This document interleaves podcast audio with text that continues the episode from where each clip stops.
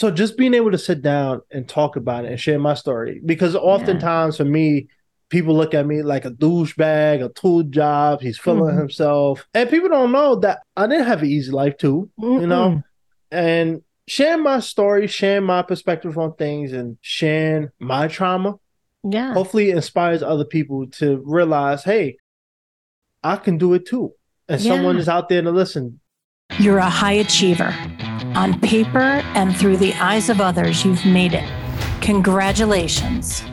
But the truth is, you feel unwanted, unworthy, and unlovable. You always have, but you hide it well. Welcome to the Trauma Hiders Podcast. I'm Karen Goldfinger Baker, and this is a podcast where high achievers like you finally reveal what keeps them up at night that no amount of money or recognition will fix. I'm also making it my business to speak with people who get you. Hell, I get you. I am you. So get your best hider's face on, sit down, and let your guard down. What's on the other side of this shit will change your life. There are so many ways people like us fuck ourselves over. But let's start with five ways. When you know them, maybe you'll finally stop doing them. Over on my website, you'll find a free download listing the five ways your fuckery is getting in the way of the next level of your success. Grab it now at KarenGoldfingerBaker.com. My guest today is actor and entertainer Percy Brown. On the surface, it's not likely that Percy and I would ever cross paths. He hails from the projects in New York City. He spent time in the foster care system. He loves chess and Marvel characters, and he's a 28 year old black man. And yet, here we are in conversation. And it's a good one, lively, meaningful, heartfelt. If you hear nothing else, listen for what connects us all our humanity, hopes, dreams, desires, great hair, and possibility. What I love about this conversation is the open hearted way Percy shows up, opens up. And his way of being serves as a reminder to me that when we step into the thing we truly are, we glow a warm light that connects all of us. And it's all right here, right now, in the Trauma Hiders Club. Percy, I'm so glad you're here. Thank you for having me. I appreciate it. Yeah. So Percy reached out to me through, I've talked about it a couple times through the Tinder app for podcast hosts yes. and podcast guests. Yeah. Um, it makes like a connection, right? Based on keywords and the algorithm and blah, blah, blah. And it was interesting because there wasn't like anything, I don't know, maybe I'm wrong, Percy, but there wasn't anything that was like really like trauma, trauma based in your profile. But what there was there? Is there anything in your no. profile? No, there isn't. No, no. But what there was that really stuck out to me was like, I, I don't really know what it says, but here's my take on it. I'm an amazing dude with phenomenal takes and I want to share myself and my perspective on the world with people and have bigger stages than talking to myself and the people around me. And there was something um, I, I do remember it was you had a line about your hair, which is so true. And it's something like with all this great hair, you're like, yeah, yeah, yeah. And it is great hair. uh, yeah. So listeners, you can look at the episode art. We're going to make sure the picture has your hair. Yeah. So look at the episode art and you'll see Percy's hair. And we had a conversation where we got to know each other at this point, probably like six weeks ago or something like that. And I asked Percy a bunch of questions that could have been its own podcast. But what I came away with was, dude, you're so right. You really know yourself. You are someone with interesting takes, and people need to hear those takes um, because you are a honest, loving, introspective, like student of the universe kind of guy. How old are you? I'm 20. I just turned 28 last week. You so. just turned 28. Fucking A, man. Like, you're in between my two kids. so here's a grandmother talking to a young child. Um, no, I'm not a grandmother, and you're not a young child. I didn't think you were a grandmother. Yeah, yeah, but I could be. A, I clearly could be your mother. So clearly, you know what? The human connection is an incredible thing because here we are, black man with incredible hair, white woman with you can't tell Percy because I have headphones on, but dude, I have incredible hair. I could tell. I could see the curls. Don't yeah, worry, yeah. see you them. see that? Although my headphones flatten it, and yeah, it's not so great. So tell me something. Who was your hero when you were five? Oh, my hero when I was five. You know what? I gotta say, my hero when I was five, six years old, I would probably say the Flash. The Flash. Uh, the Flash. I love the Flash. I'm still a huge fan of the Flash. It's because he had a unique ability you don't really see. You know, we oftentimes think of, you know, as courageous people, people flying, you know, feats of strength, uh, demolishing buildings, and you know, Superman, those type of things. But the Flash was a guy who, don't get me wrong, has incredible powers, but he was able to do things many other people can't do, like go back in time, change time uh, run faster than time. And time is a very important thing in our society. We operate on time. And so being able to do that uh, was something that I appreciated. Plus, I, I thought his superpowers was amazing too. But uh, yeah, the Flash was definitely my favorite. You know, even to this day, I still Yeah. love the Flash. So at five, you recognize that like time travel was a cool thing. I would say at that time I didn't understand Yeah. who it was, but I think you know as I started getting older, I really understood. Um, I just thought you know at that age it was cool to do that, and I would see like um, I would see him run back into the you know back in time and have a duplicate version of himself and, Yeah. and stuff like that, and I thought it was cool. You know, it was like uh, have you ever seen like the iconic Spider-Man picture? It was like the three Spider-Mans pointing at each other. Yes. Uh, it was like that in a sense, and this Yeah. was like way before that. But um, as I started getting older, I really understood time and what that meant Yeah. and how important it is to people. Because you know, when you're a kid, you don't think about time, you know, but as you get older, you realize time is important.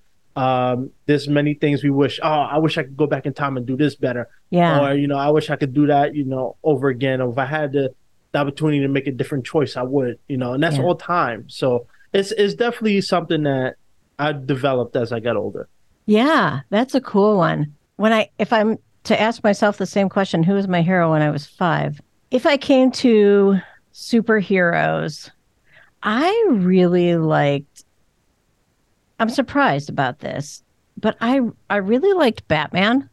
And what surprises me about that was like I was just a wacko kid. So like Batman feels kind of mainstream. Sort of like everybody liked Bat- Batman. What I liked about Batman, I think it, it's coming to me. It's also sort of surprising. One, he had this like chiseled face, like the original Batman, Yeah, original Bat, like, because that's how old I am. Could watch it on my TV, you know, with the whole like putting the climbing buildings, but they're actually tilting the camera. You know, they're actually, yeah. I did not like Robin. I was really irritated by Robin. Yeah, I found him really irritating and childish, but I really like Batman. I thought like this is this is like the definition of a manly man. And at five, don't ask me why my thoughts were about manly men. However, it stuck with me. So like when I started to like date guys, they were generally like kind of like dark haired with chiseled face. a little Bruce Wayne going on. Yeah, yeah, yeah. And my husband has. I mean, my husband is that. He's got. He's the dark-haired, sort of darkish guy with handsome, manly look about him. Uh, so Batman clearly made an impression, but uh, it was. I guess it was more of a crush. I also, I do know. I what I also liked about him was that he would say something directly, but he was also really kind doing it. There was a politeness. Yeah, I get what you mean. Batman Yeah. is interesting. Yeah. Like my house was chaotic. You know, if a man was saying something, like if my father was saying something and it was very direct, it probably came with yelling. Um, whether he was having fun or meant or was pissed off. it probably came with yelling. And there was like a softness, but also a command about Batman. I like that. That, like, oh, wait, you can be two things at once. You can be clear, you can be kind, and you can be soft. You can be three things all at once clear, kind, clear, kind, and soft. You don't have to be like ramming shit down people's throats. Yeah. Yeah. When I was in college, I took a class called Voice and Diction. And basically, in that class, it, it, it was a, a side of acting. So you know, when I was doing theater, you know, when we think and when we when we hear about voices, we don't understand. Sometimes we don't process how, you know, you can say certain things and say it in different inflections and it mean different things, you know, and yeah. that's that was one of the cool things I picked up because now I can realize that I can say uh, the same word four different ways and it has a, a, subtle change and it has a difference but and that's probably why batman uh for a lot of people you like him and a lot of people yeah. like him because he has that that diction for, well shout out to the voice actor or the actor who's portraying him but it was something that you have to learn and really understand how voice and the way how you say things has an uh, um impact and it's yeah. something that we don't think about but as I got to learn that, understand it, it really does change how you talk to people or how you say things. Right, right. Can you give us an example? Um, can you think of a word that, depending on how you say it, has different impact?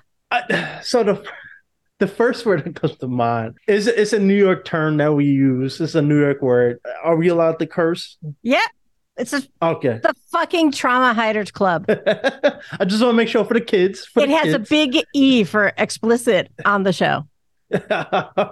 I just want to make sure. All yeah, right, yeah. so it's not rated E for everybody. So we have a word called dead ass, right? Mm-hmm. And a lot of people don't understand this word, but it's they it's basically a word that has multiple meanings. So let's say you say something I don't like. I'll say dead ass, you know, with you know a little more authority. Like you you piss me off. Or if you tell me a funny story that happened when we was on vacation, I say dead ass, really, you know. And then you know if it's raining outside or something, I, I'm frustrated. I'm like dead ass, you know. So it's different ways you could say it, and that has multiple meanings. So that's just one word that we use a I lot. To... that's great. I'm gonna start using that. Dead ass. Uh, I started, yeah. I, I started doing it uh, when I moved to LA in 2019. My, I remember my first job. I said that word and people looked at me like, what? And then by the second week, everybody was saying it. Everybody, even awesome. the manager. That's great. That's great. So you talked about acting school. Tell us about acting. Acting is an art form that a lot of people think is easy, and mm. it's definitely something that takes a lot of skill, a lot of dedication, a lot of passion. To create art, to create acting, it's an art form that you don't just learn. Some people have certain skills, right? Some things some people are born with being able to do naturally. But acting is a skill that, you know, when we see TVs and movies and stuff like that, it takes a lot of training, years of preparation, years of experience. Uh, it's like a doctor in a sense, not as dangerous in terms of, you know, you could kill somebody, but learning scripts, learning how to memorize lines, learning about character development, learning about camera angles, learning about relationships between the actor, director, uh, you know, learning the the business side of things. It's a it's a very fascinating business, and I I remember one of the guys. Uh, I remember I came on my podcast. He was into business, so when we went to college together, he was into business, and so many of my friends back in college thought, "Oh, I could do acting. I, it, just give me the script. I'll memorize it and th- go on stage, right?" And for him after two three years in the corporate world he got into acting and i remember he he dm'd me. He said man where do i start? Like this is a lot harder than i thought it was. I, I told him it's it's you know when we watch the movies and stuff for me i understand what goes behind that. I know mm. how many hours how much time how much preparation dedication goes into that. Um and you know schools uh, for me i went to you know high school. I studied in high school. I studied in college. I had a private coach um, I've taken classes. So this has been a 13 year journey since 2010 that I've been mm. on. And you know, so many of our favorite actors, they've been in the industry longer than me. You know, they've been training longer than I've been alive. Mm-hmm. And it's to to accurately portray for instance, I'll break it down for this. So let's say I get called to play a guy, a character who has a, a brain disorder and he's in shambles, life in shambles, can't pay the rent, can't pay the mortgage. You know, life is just all over the place. You know, you're not gonna want somebody who just goes up there and acts like a goofball. That's not what that character is. So right. many actors, this method acting, and you know, we have the regular actors like myself. But so many people they will study, they will go to, you know, mental institutions or mm. hospitals or clinics, get to understand the backstory of someone who's uh, experienced this or a family who's experienced that. Um, they would get to understand the role. Uh, what is it like to operate with you know a brain, um, you know, a, a brain disorder, or even somebody who's blind? How do they go about the world? you know, and for acting is really about realism. You know, when we go to movies, we want to leave, you know, reality and be escaped. So if you're watching a movie like that, you want to you you want to feel emotionally uh, attached to the character, and it's a skill that takes many years. Not everybody has a skill to portray that. I know I can't. I'm not a guy who's going to portray that type of character, but I also understand the lengths that many actors go through. Mm-hmm. Um, so it's it's it's a skill that takes many years of practice and fine tuning, and it's not as just memorizing a script. it's not just easy as you wake up in the morning and get a, a camera out and you have a high quality piece. It's much more moving parts to it, and it's very it's a fun it's a fun um, career. And it's something that you know what you mentioned earlier about me i'm very self-aware. Acting has made me very self-aware. Mm. and i think if i could recommend it to everybody i would you know. And i think a lot of people will go on a self-inspiring journey through mm. acting. Well it's good or bad but i think it will teach you how to look at yourself and treat yourself. Have you acted? Like have you been in plays productions movies whatever Oh yeah, I oh, I, yeah. I have over fifty credits of Ooh, various. Cool. I'm more theater trained. Um, okay. from 2010 to 2018, I was theater, and then 2018. And, and let's let's stay there for a minute. Tell us what you did and the parts you played. So at my high school in upstate and upper west side of uh, Manhattan, I went to Urban Assembly for Performing Arts. We had a lot of partnerships. We had a, cele- a lot of celebrities who went to my school. Mm. So we had a lot of grants and scholarships available for us to go study. But for me, one of the greatest things was we had a, a, a, company called Epic Theater, and this was a nonprofit organization that's you know been invited to the White House. Michelle Obama gave them an award for their human humanitarian efforts. But they're a, a company of professional actors, whether they've been on Broadway, TV, or you know just people who enjoy acting but are professional at it. They come into certain high schools and they teach you about uh, acting. And one of the specialties is shakespeare. So mm. throughout my high school and, mo- and college too but mostly high school i did a lot of shakespeare. So i did uh, uh i did so many much ado about mm. nothing. I was don pedro. Uh henry the sixth i was polixenes. Twelfth night i was orsino I did at least seven different Shakespeare plays. So um, cool. Shakespeare is a hard. It's hard. A lot of people think it's easy. It's very hard. Shakespeare. I don't know how it could be easy. I mean, it's hard. It's hard to read. I can't imagine it being any easier to act. it, it, and, and that's what I mean. Some people might say, "Okay, I could just learn how to say it and I can act it." No, it's you know, I learned a, a technique. One of the professional actors, if I, I, I might be saying it wrong, but I believe it's called the iambic pentameter. Yeah. So Shakespeare, I'm sure you heard it. If anybody isn't aware of it, it's a it's a way how you read Shakespeare. There's a certain repetition that comes with reading Shakespeare that makes it easy to read, and that helped me a lot. Uh, mm. I think doing Shakespeare challenged me as an actor because it wasn't as easy as just playing the boy next door. It wasn't right. it was a lot more simple, a lot more context and a lot of dialogue. So learning all that dialogue, learning the scenes, learning who the character was.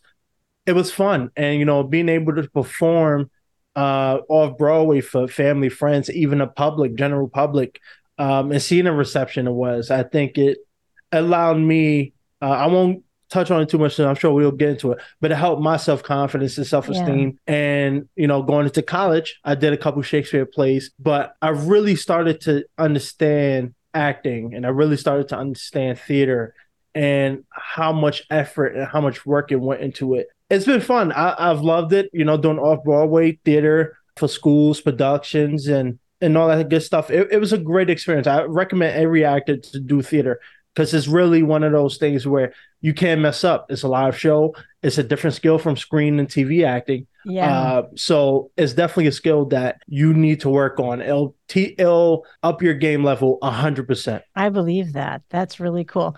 It's interesting that I never acted. I had this desire, and I thought as a kid, I'm an awesome actor. I mean, here I was a trauma hider. So, right, like navigating my life, living the life that I wanted people to see.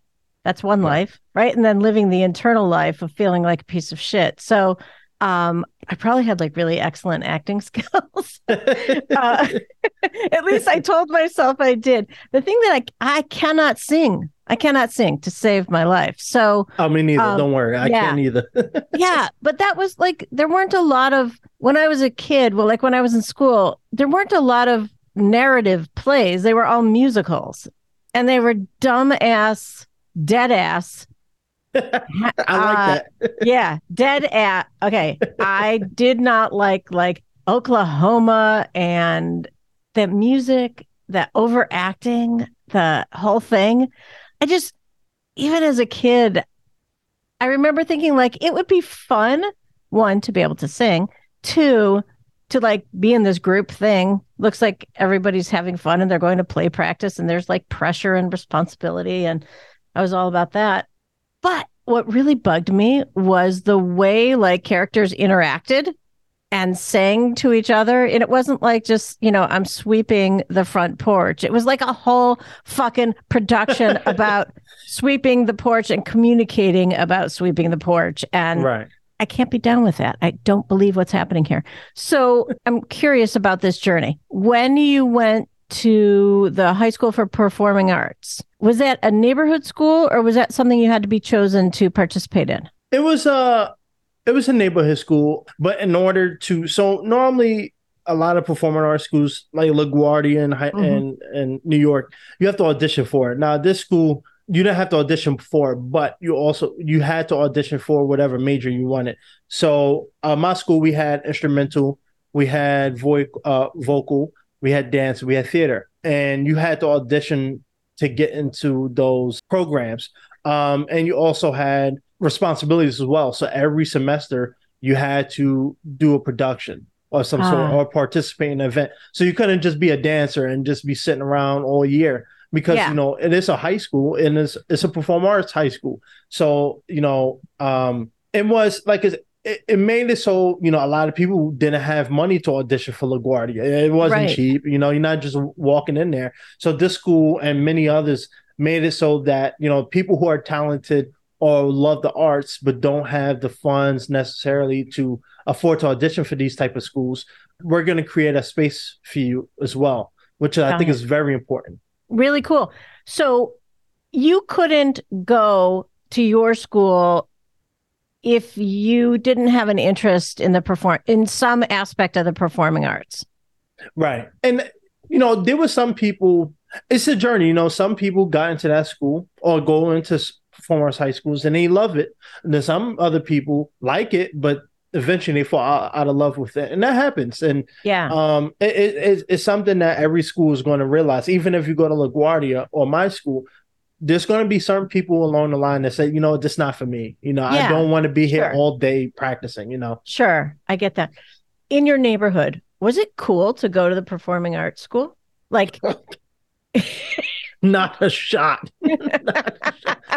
not a shot. I, no. I, first of all, my high school was next uh, was near the projects, so uh, we had a lot of gang activity right next door to us, and fortunately, fortunately, in that area they used to shoot Law and Order all the time. So I used mm. to see Olivia Benson, Detective Stabler, uh, Christopher Meloni all the time.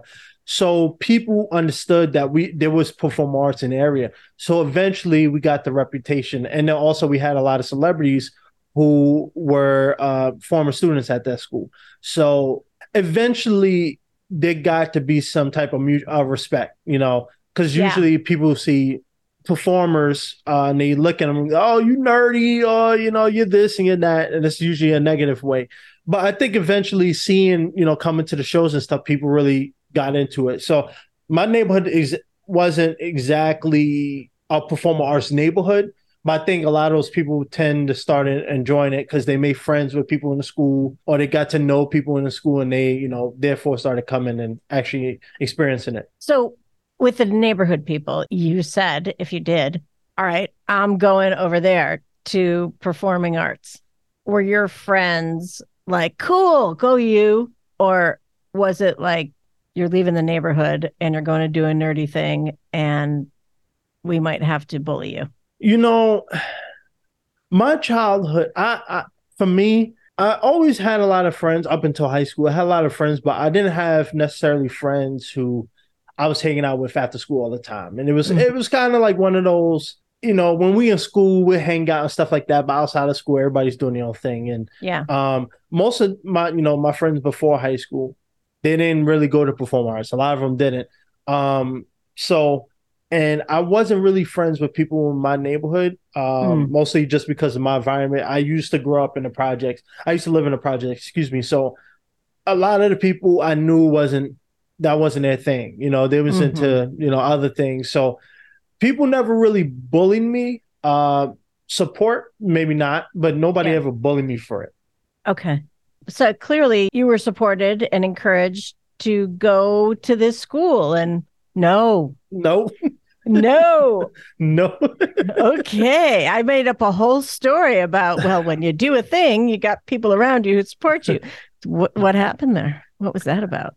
So, the way how I got into this high school, so when I was in middle school, I, uh, my, my middle school was in Manhattan. So I wanted to stay in Manhattan, even though we was moving to the Bronx um, mm-hmm. at this point and we had did like a little school play in middle school and what they do in, in, in, new york i'm not sure about other cities but what they do is they give you this fat stack uh this book of just like thousand pages and it's high schools within different boroughs so you have one in um manhattan brooklyn the bronx and based off my participation in the show and her understand you know what i liked I liked Disney Channel at the time. She said, you know, why don't you give performer arts a, a, a try?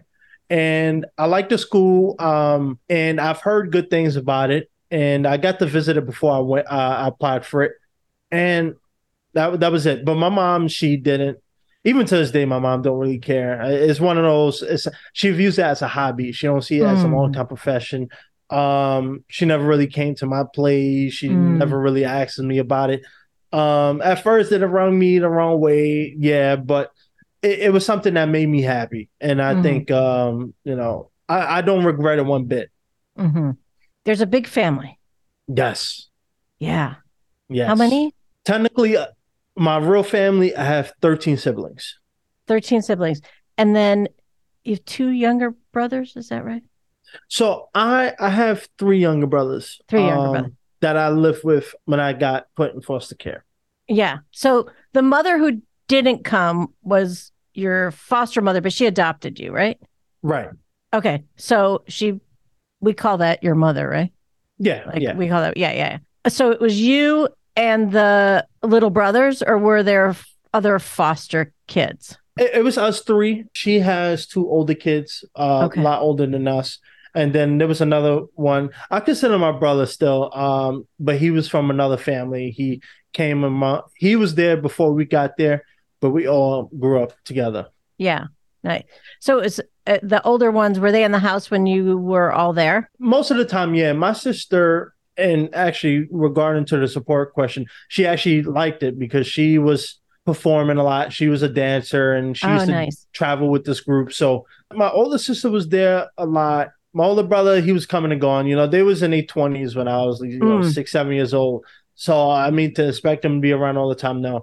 But I think as my mom started working more and stuff like that, you know, somebody had to be around a little more. Yeah. So eventually, as we started getting to teenagers, my older brother started to stay around more often and, and watch us when my mom was out, out and about. And my sister kind of, my sister, which is her biological daughter, she was older than her brother. So she kind of started leaving the house more um, as we got older, and he started to stay back and, and help out. Um, so it, it, it, was a it was a, it was a decent sized family. My mom still does uh, foster care. She's she got a couple kids now. So oh wow, uh, yeah.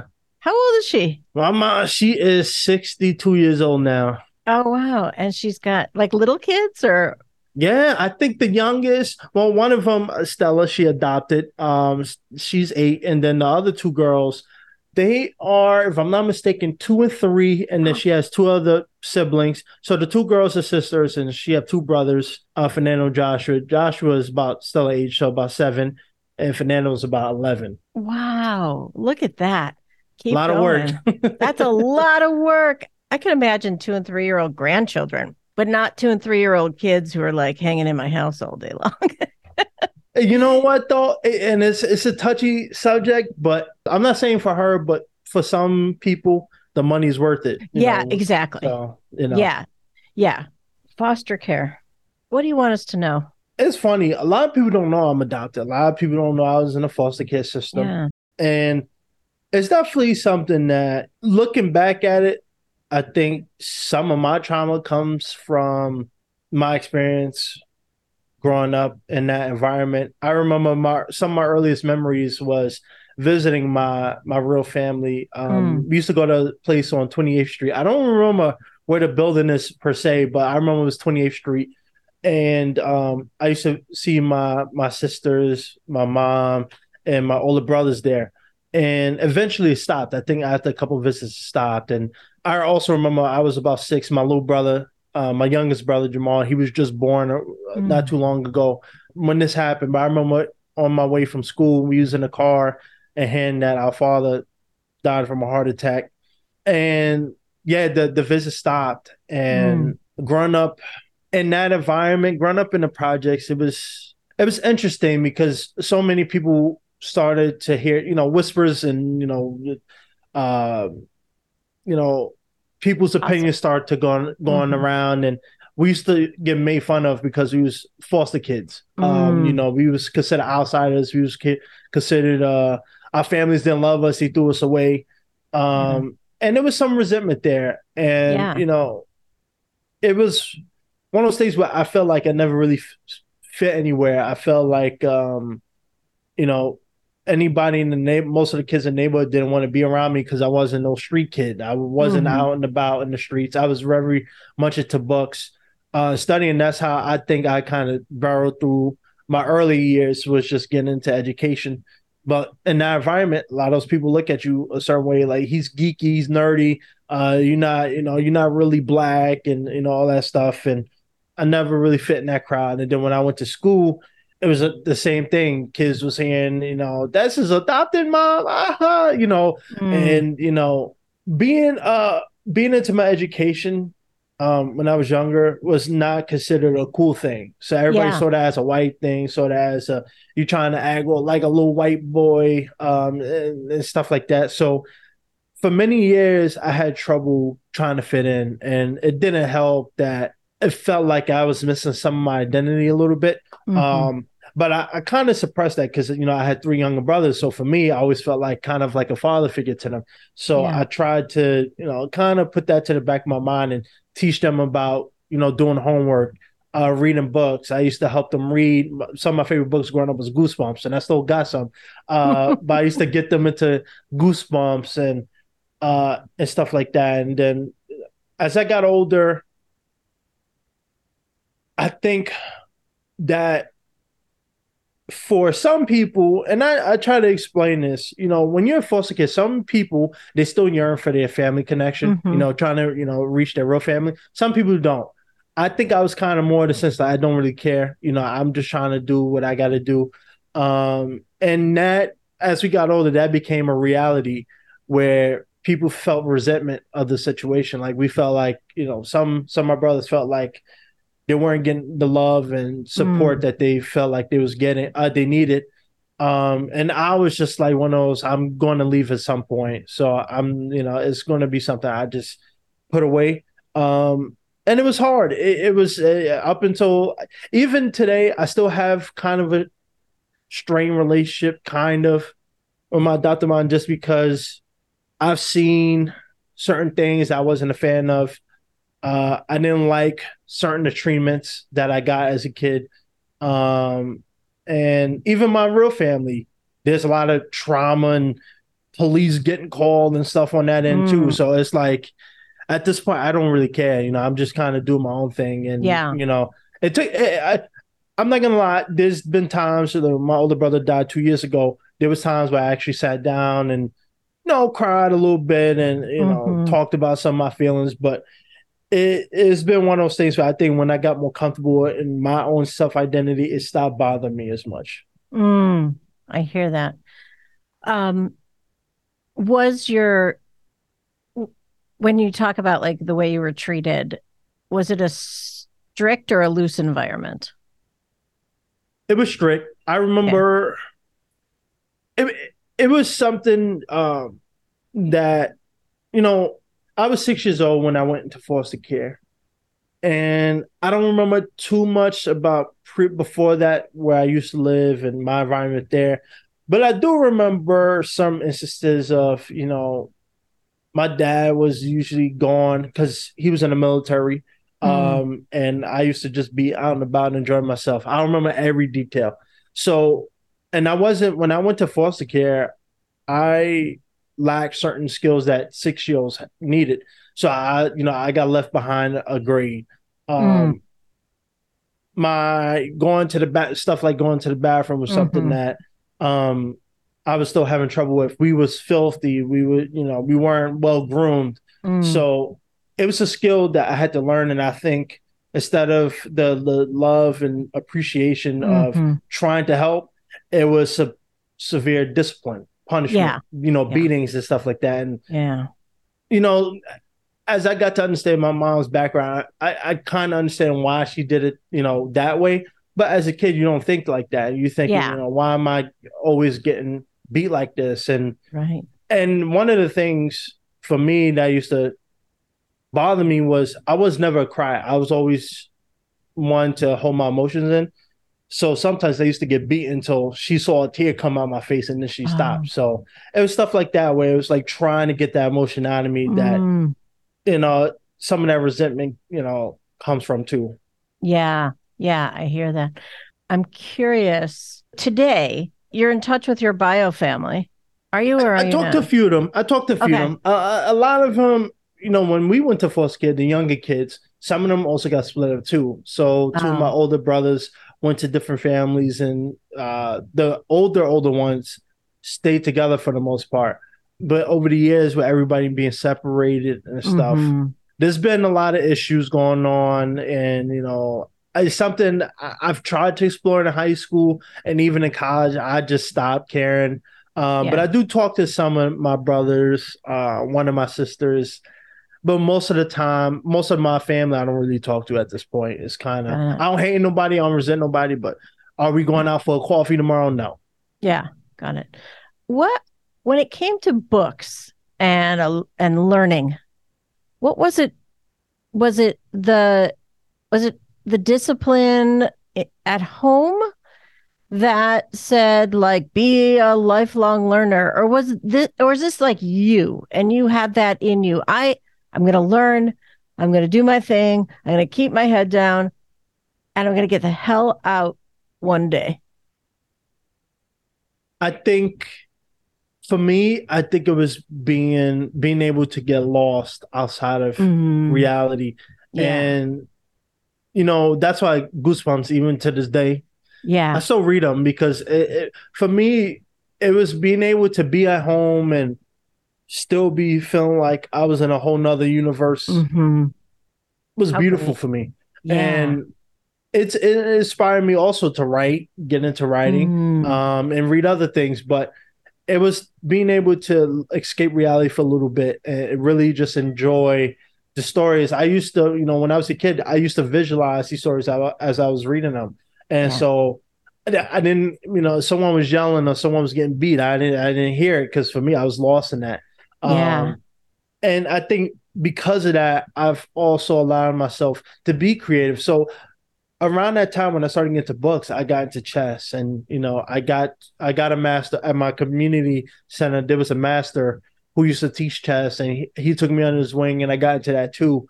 So naturally, I think from reading then going to writing, then going to chess, I think it allowed me to really understand the points of education and, Mhm. and, and stuff like that. So, um, Do you still I, play I still chess? Goosebumps. Uh, Yeah. I, I, you know, I would love to play more often. The problem is people don't play enough anymore. Yeah. People don't play enough anymore. I, and the people I do play, I watch them in five minutes. So it's like you know. Do you play uh, in the park? You know, I actually haven't played in a park in New York City before. Um, That might be cool. it would be. I, I that should. whole vibe is so cool. Like it's so it's so such a throwback. It is, and you Yeah. know, it's sad though. You know, it's one. I think there are occasionally I'll go run into parks where I'll see the older generation out there still Mhm. playing, but most people don't play chess no more. Um, Yeah. and that's why a lot of parks now don't put them in there or Right. taking them down because they they see no value in it. So it's definitely something. Hopefully, you know, I can get people involved again. I think cell phones has ruined it. Yeah, I know. You can just play on your phone. You don't need a human. That's true. Yeah. Yeah. It does sort of suck. Yeah. So are you in are you in a production now? I'm actually I'm I'm shooting a project this Saturday. It's from it's from a YouTube channel I worked with before many times. But in terms of acting stuff, I'm I'm still waiting to hear back from a couple things. I might Mm. If I do get this one project, I'll be shooting it next week. But the industry is slow right now because of uh the writer strike, and, Right.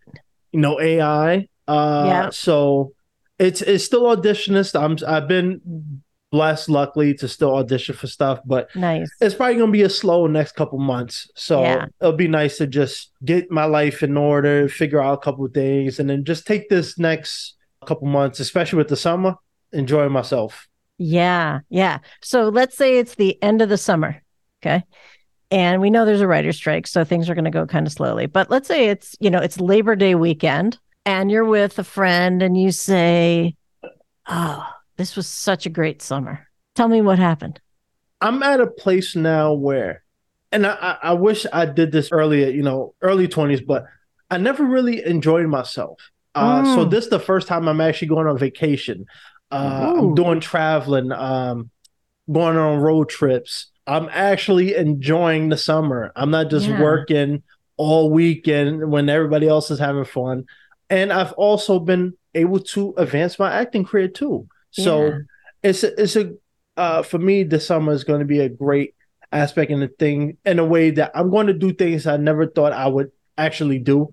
You know, driving 12 hours sounds like a chore to most people, but I'm excited, you know, um, going to, you know, visiting different states and um, doing, uh, going on vacation for a week, uh, taking time off. That's something I don't do, especially in this industry.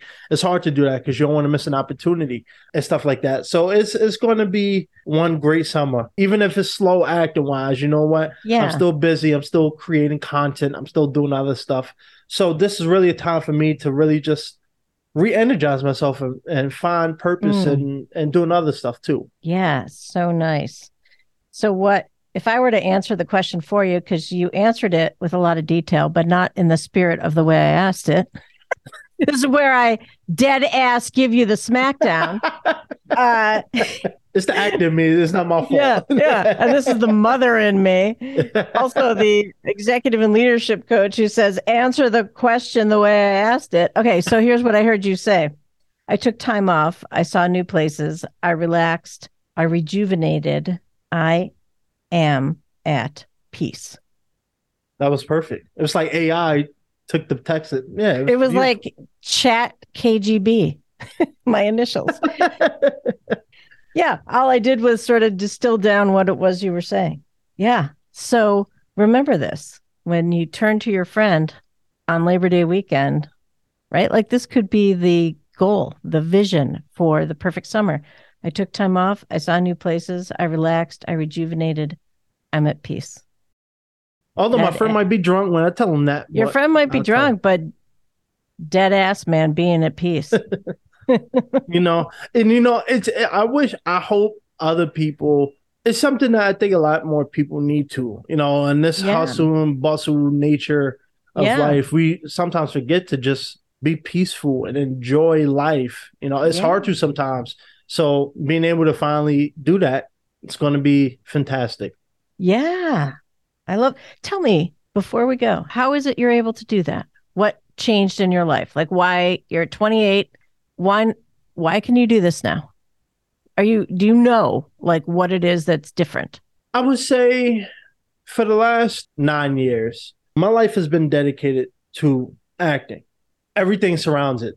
The way how I live surrounds it it's something you know during the pandemic which i was a huge fan of not so much of the deaths obviously but right. I was a fan of things slowing down. Yeah. I really i remember i had a conversation with my, my roommate about this former roommate about this where i was always miserable because i felt like i was stagnant. I you know i wasn't able to go out and enjoy stuff uh, I was always just waiting for the next opportunity. I wasn't, you know, going out and going mm. to bars and just enjoying life.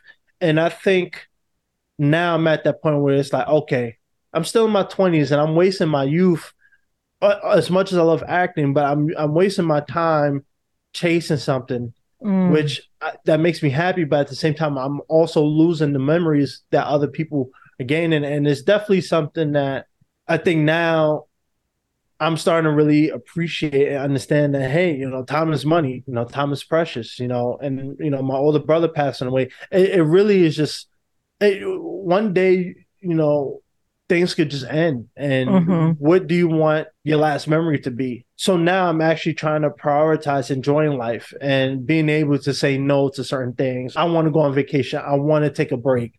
Um, that's not something I've had in my vocabulary ever and I think it's an important thing too. I think we get so used to that wheel that eventually, at some point, even the hamster running that wheel gets tired, and you yeah. need to refocus and you need to take time off. And I'd rather do it now than when I'm older and you know my responsibilities are a little more, and it's really hard to take that initiative to take time off like that. So I think it's a youthful thing. I think I don't want to look back and like, man, I wasted all my youth acting like a fool, you know, just mm-hmm. working and, you know, being miserable. So, yeah, a lot of people waste a lot of their adulthood and the rest of their lives doing that, right? Just working and being miserable. So, it's, it's, I want to acknowledge you. What I'm hearing you say is that with perspective and wisdom, and insight, right? The perspective of your brother died and we had the pan- the pandemic.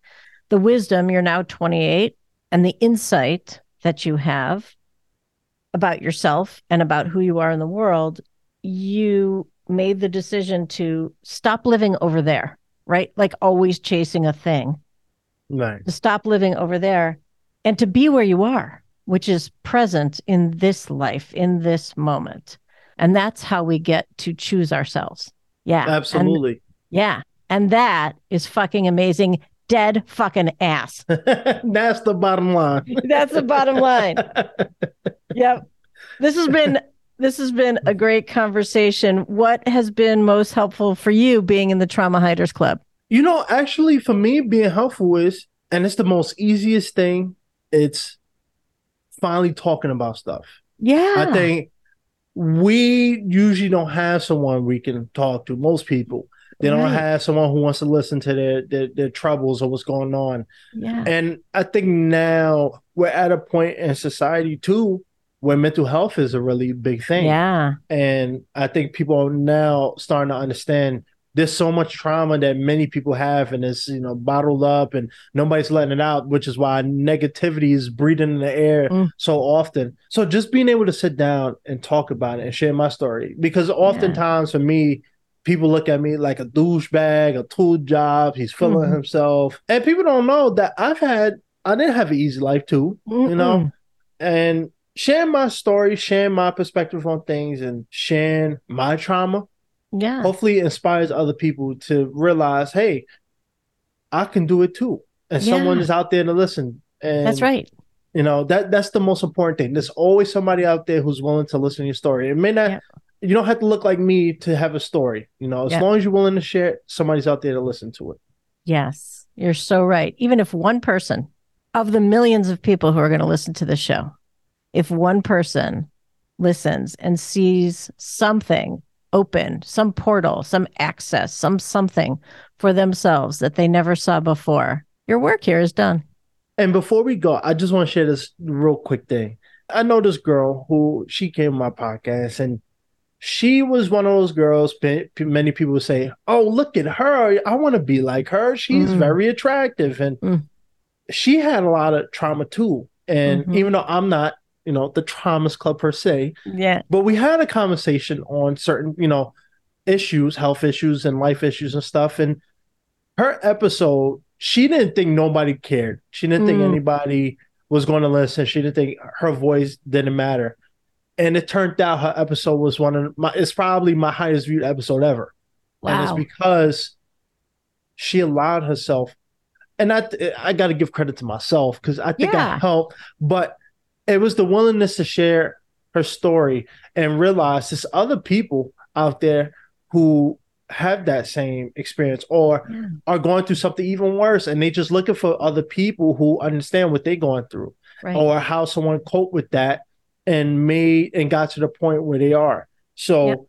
I, I, really my if, if if people skip to the end of this episode skip to the end of this conversation if this anything you take away from just remember you have a voice don't yeah. be afraid to use it nice i love that i want to acknowledge you which I don't always do on this show, but I want to acknowledge you, one, for us reaching out to one another, for the commitment that you are, for the hope that you bring, and for the love that you have that you're willing to show and share with other people. I'm really happy that we had this conversation. And I want you to know I really believe in you. Thank you. I appreciate that. That means a lot. You've been listening to the Trauma Hiders Club podcast. For more episodes, head over to my website where you'll find links to resources mentioned and all the ways you can listen on your favorite podcast platform. And if you're ready to fight, discover the rules of Trauma Club. Head over to KarenGoldfingerBaker.com.